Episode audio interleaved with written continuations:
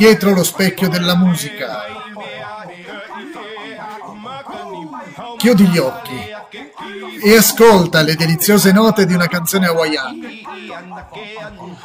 Ora immagina con la tua mente le isole dei mari del sud sopra un mare azzurro, con palme che si muovono al tocco del vento, spiagge piene di un corallo bianco, alte onde perfette da solcare, senza dimenticarne gli abitanti, i cortesi polinesiani. Ma per un nativo delle Hawaii, questa fantasia mentale va più nel profondo. La sua musica è uno specchio della storia delle sue isole. L'antico hawaiano cantava quando aveva qualcosa da dire, ma sentiva che non si poteva esprimere in nessun altro modo. Cantava mentre pregava, dedicava serenate alla sua amata e ninne nanni ai suoi figli. I canti potevano essere dedicati a personaggi valorosi o alle tragedie della guerra, potevano essere anche delle profezie. Infatti, in ogni canzone c'era qualcosa di adatto a ogni occasione. Sì, c'era una canzone adatta a ogni occasione. Attraverso questo modo di recitare in modo musicale, la storia e altre questioni importanti sono state tramandate di generazione in generazione e ancora oggi si possono ricordare. I capi hawaiani preparavano i cantanti per esibirsi in occasioni speciali, così da cantare inni ai loro nomi e proclamare la loro discendenza.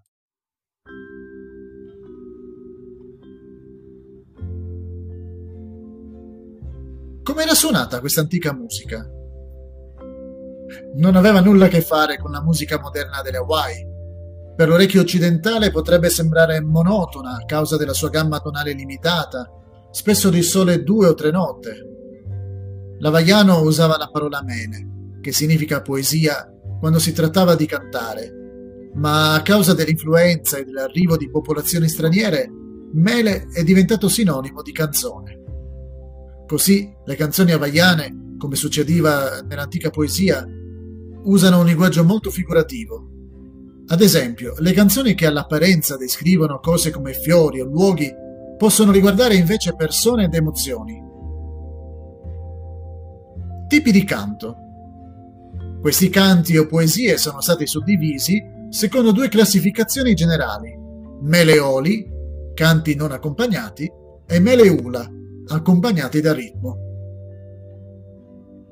I canti senza accompagnamento consistevano in ballate, preghiera, profezie, nenie e canti profani di minore importanza.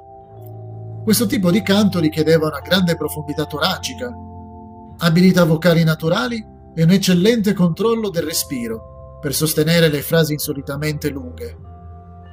Il tono veniva mantenuto su un livello generale tranne quando il respiro naturale era d'obbligo.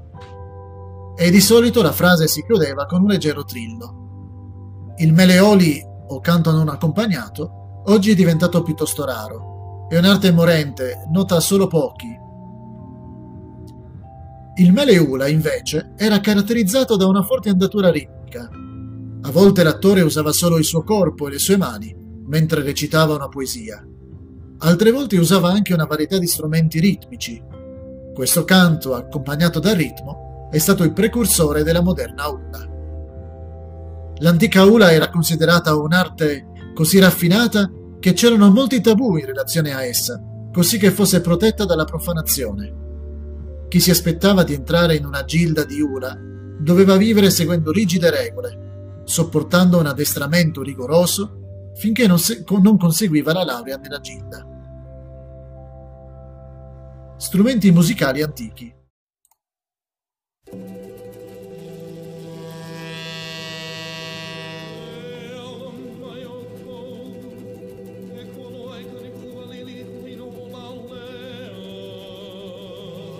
Alcuni degli strumenti musicali delle antiche Hawaii sono ancora in uso oggi. Lo strumento musicale a corda principale era l'ukeke, disponibile in due diverse forme L'uchecche lungo era una stretta assicella di legno flessibile, su cui erano tese due corde di fibre di cocco, fissate con bischeri, in modo da ottenere i toni giusti, a intervalli di un secondo o di un quarto. L'altro uchecche aveva una terza corda intonata a un terzo.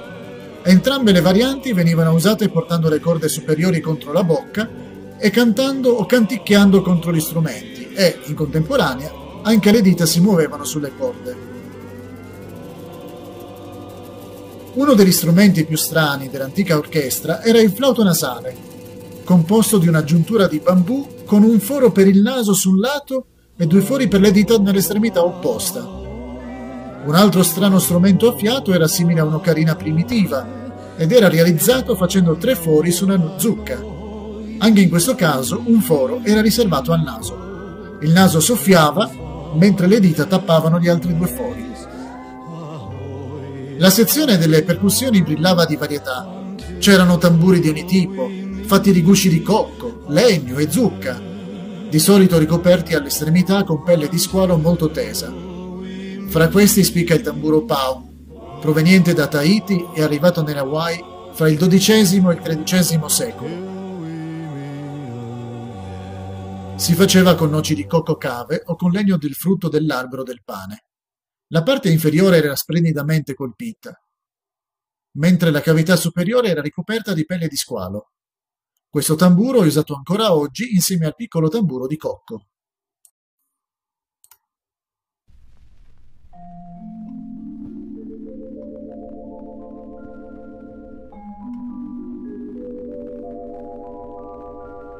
Ma in che modo questa poesia cantata e la relativa danza con la sua limitata gamma di toni, diventarono la melodiosa e dolce musica delle odierne Hawaii, influenzata dalla musica straniera.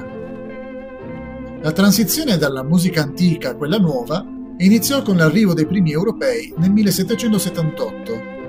In breve tempo, uomini provenienti da navi baleniere e gruppi di missionari fecero grandi incursioni nella cultura hawaiana i marinai in visita avevano un repertorio musicale tanto vario quanto le loro nazionalità e gli hawaiani, amanti della musica, adottarono rapidamente i loro stili canori, che fecero propri.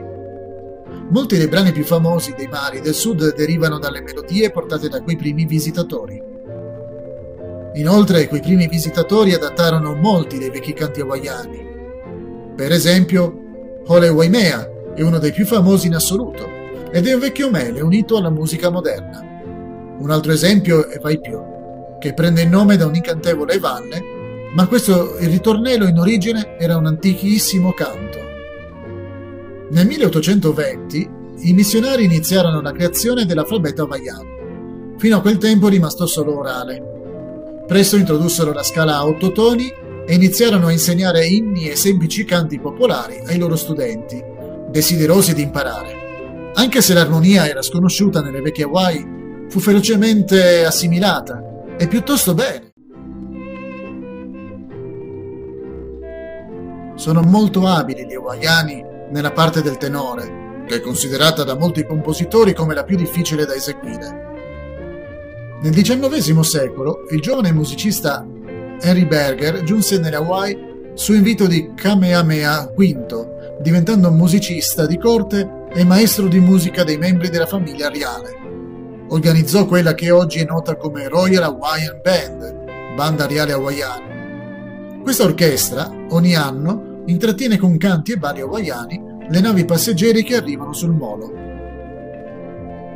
Inoltre dice ai passeggeri che stanno per ripartire Aloha, parola che significa addio, benvenuto o amore.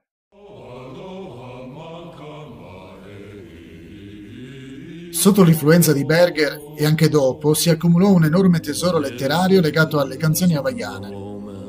Molti dei monarchi del tempo di Berger dimostrarono un grande talento musicale, inclusa la regina Lilioukalani, l'ultimo che regnò sulle Hawaii.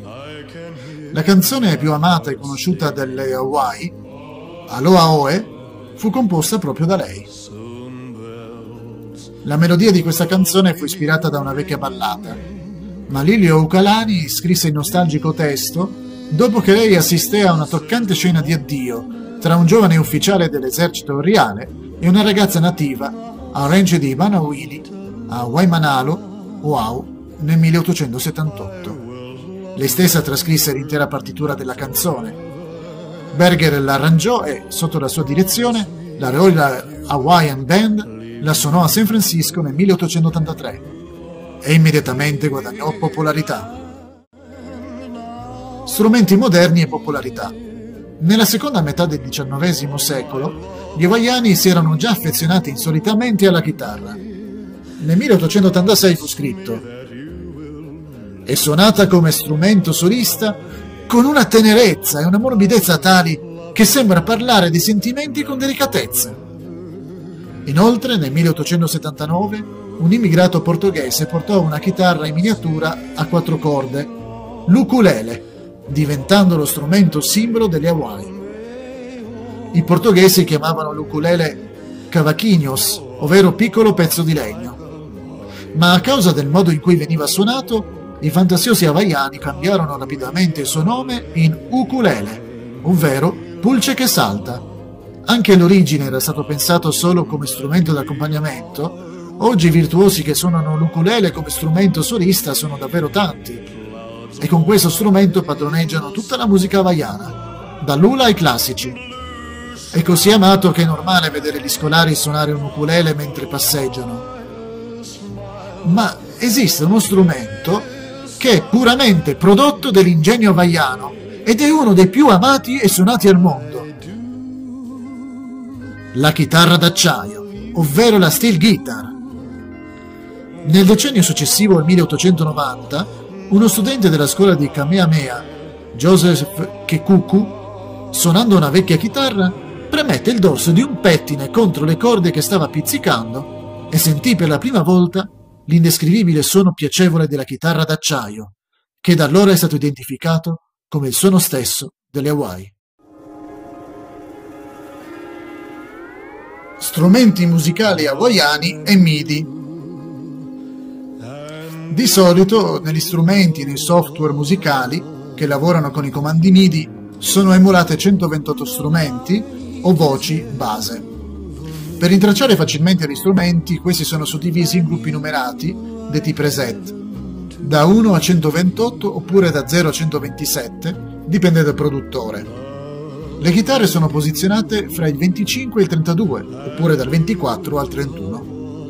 La prima chitarra è la nylon guitar, ovvero quella, per così dire, originale. La steel guitar si trova ai numeri 26 o 25. Molti strumenti avanzati hanno altre serie di numerazioni aggiuntive e assegnano nella stessa numerazione le varianti a 12 e 18 corde. Alcune steel guitar sono definite acoustic guitar. Inoltre, nei gruppi aggiuntivi è possibile trovare anche l'ukulele di solito posizionato nella stessa numerazione della nylon guitar. Il suono della chitarra in un file MIDI potrebbe essere diverso da quello originale e in alcuni casi può essere scambiato per un clavicembalo. Comunque, le ultime otto voci MIDI sono dedicate agli effetti di specifici strumenti. Per esempio, Guitar Fret Noise può essere usato per emulare i rumori delle dita sulla chitarra. Allo stesso modo, Brit Noise emula il rumore del respiro, utile come strumenti a fiato folcloristici.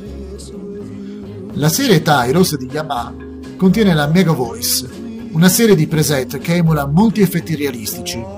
Si tratta di voci pensate non per essere suonate, ma programmate usando il programma Mega Enhancer. Inoltre, Roland e Yamaha hanno sviluppato i propri sistemi per emulare gli effetti degli strumenti come le chitarre. Nelle tastiere Yamaha queste voci sono dotate delle funzioni Super Articulation. La popolarità della musica hawaiana iniziò a diffondersi in tutto il mondo durante la Prima Guerra Mondiale. Le registrazioni fonografiche furono una delle migliori pubblicità delle Hawaii. Chi non ha ascoltato almeno una volta nella vita i classici hawaiani Naleo Hawaii, Blue Hawaii, Little Grass Shack, Sweet Leilani o l'incredibile Hawaiian Wedding Song? Nel corso degli anni la storia degli hawaiani, le loro opere, l'amore per la creazione e le emozioni è sopravvissuta per la gioia del mondo intero. Le musiche che ricordano un'epoca passata continuano a raggiungerci, lasciandoci un riflesso che di continuo si rinnova ogni volta che si ascolta la musica delle Hawaii.